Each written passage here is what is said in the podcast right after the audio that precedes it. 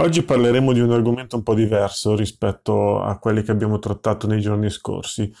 Diverso relativamente però, perché si riallaccia in un certo senso a quanto già detto a proposito delle fake news e della diffusione delle medesime attraverso i social.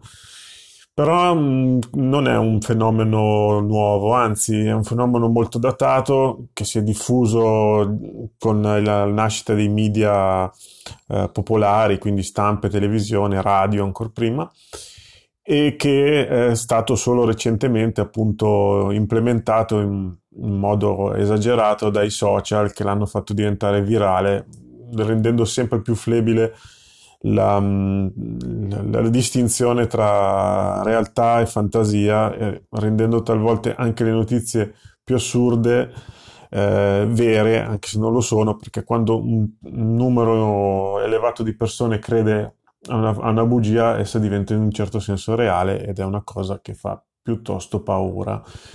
Però mh, guardiamo al fenomeno del cospirazionismo, per esempio, eh, ovvero di quelle teorie del complotto che piacciono molti, a molti per, per diletto, invece altri ci credono, ne fanno una ragione di vita, vedono cospirazioni e complotti dietro ogni cosa, soprattutto dietro ogni grande società, partito politico o personaggio che eh, talmente forte da entrare nell'immaginario comune, collettivo. Uno di questi personaggi è sicuramente il buon Walt Disney. Come tutte le persone ricche, potenti e impegnate nei mass media, anche il caro Walt ha attirato su di sé l'attenzione dei complottisti di tutto il mondo. Di certo alcuni suoi collaboratori hanno messo, ci hanno messo del loro per rincarare la dose, inserendo fotogrammi di nudità e messaggi sessuali subliminali in alcuni noti film d'animazione appunto della Walt Disney. Trovate, vi basta cercare su YouTube o su Google e troverete un elenco e una serie di foto di questi appunto messaggi subliminali eh, che trattano di sesso esplicito inseriti appunto in film per un pubblico di, di ragazzini. Si tratta di episodi che sono stati spiegati come gesti da burloni compiuti da anonimi disegnatori eh, nella lunghissima catena produttiva che contribuisce alla realizzazione di film di enorme successo come La Sirenetta, Il Re Leone, Biancanevi Sette Nani, eccetera. Insomma, i film Disney li conoscete tutti. Invece oggi ci occuperemo di sette teorie del complotto, mh, mm, conosciute o meno, riguardante la Disney. Sono piccole cose e non tutte vedremo sono necessariamente false. La prima, innanzitutto, è abbastanza noto tra i complottisti che il vecchio Walt, nascosto in una, base, in una bara di stasi criogenica, sia in attesa di essere risvegliato nel futuro, quando la scienza sarà in grado di curare il tumore al polmone sinistro che lo colpì nel 1966, allontanandolo dal lavoro sul campo della sua compagnia.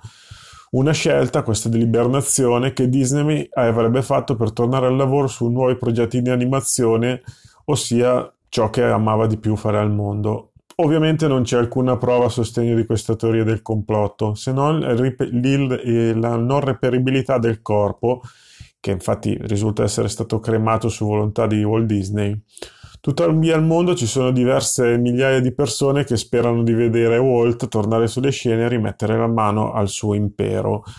Eh, tra l'altro su questa teoria del complotto eh, anche i Simpson ci hanno fatto una puntata, una delle più belle a mio parere, che ha forse diffuso maggiormente appunto questa storia rendendola decisamente pop. Un'altra cosa, un'altra mm, teoria del complotto, la seconda di questa lista, è molto più piccola. Eh, essa vuole che i legali della Disney Company farebbero pressione su chiunque, giornalisti, pubblico, media di vario genere, per nascondere ogni eventuale notizia luttuosa registrata all'interno dei parchi Disney e dei vari Disney World, quindi non parliamo ovviamente di cose più eclatanti come omicidi e atti violenti, bensì anche di semplici malori, per esempio spettatori morti per infarto, ictus o cose altrettanto piacevoli.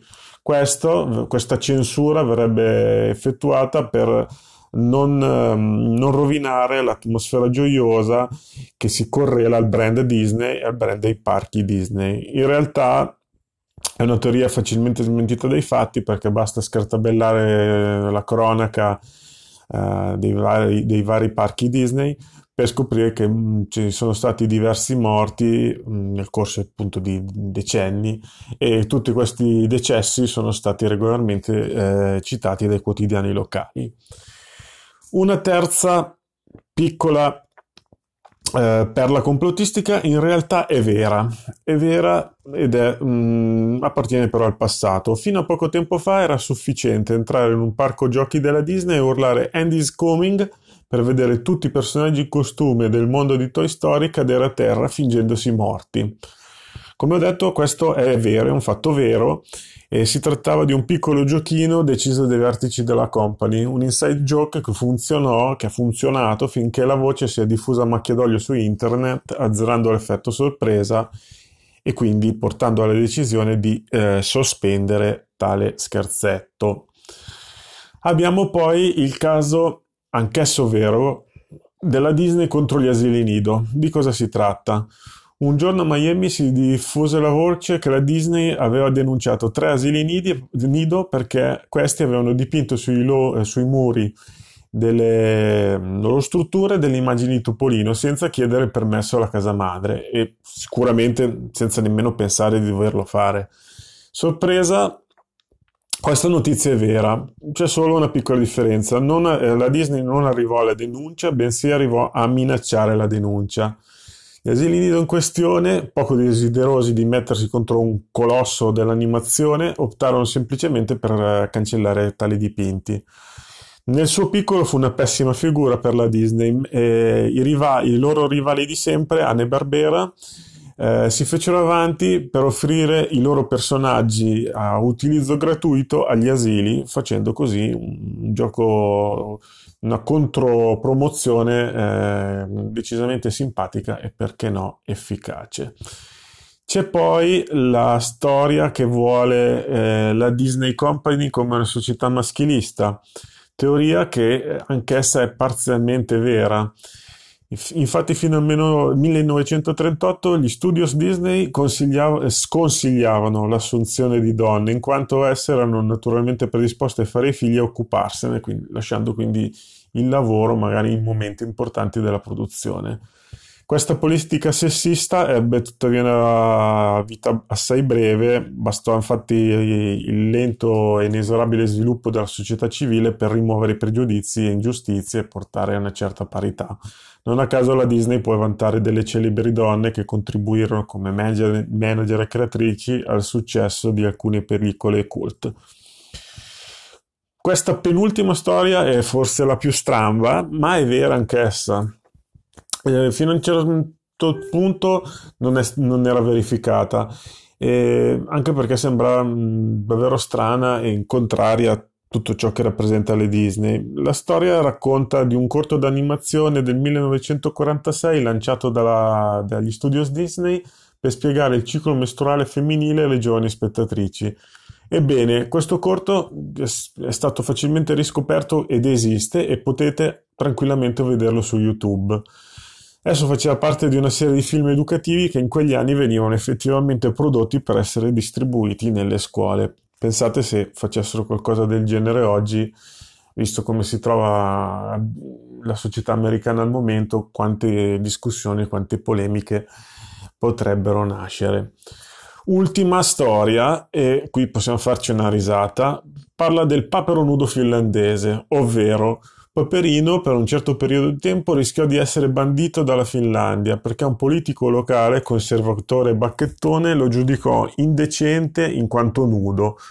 La proposta di legge fu avanzata, addirittura discussa in Parlamento e per fortuna respinta. Non contento, il nostro buon politicante tentò una seconda mossa, scrivendo alla Disney per chiedere di mettere delle mutande alla versione finlandese di Paperino. Ovviamente tale Sciocca richiesta non fu nemmeno ascoltata e la querel fu dimenticata per sempre.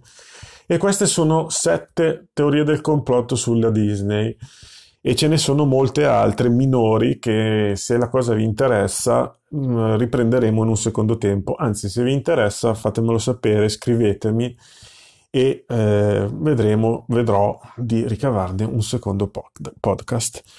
E anche per oggi è tutto, alla prossima e arrivederci.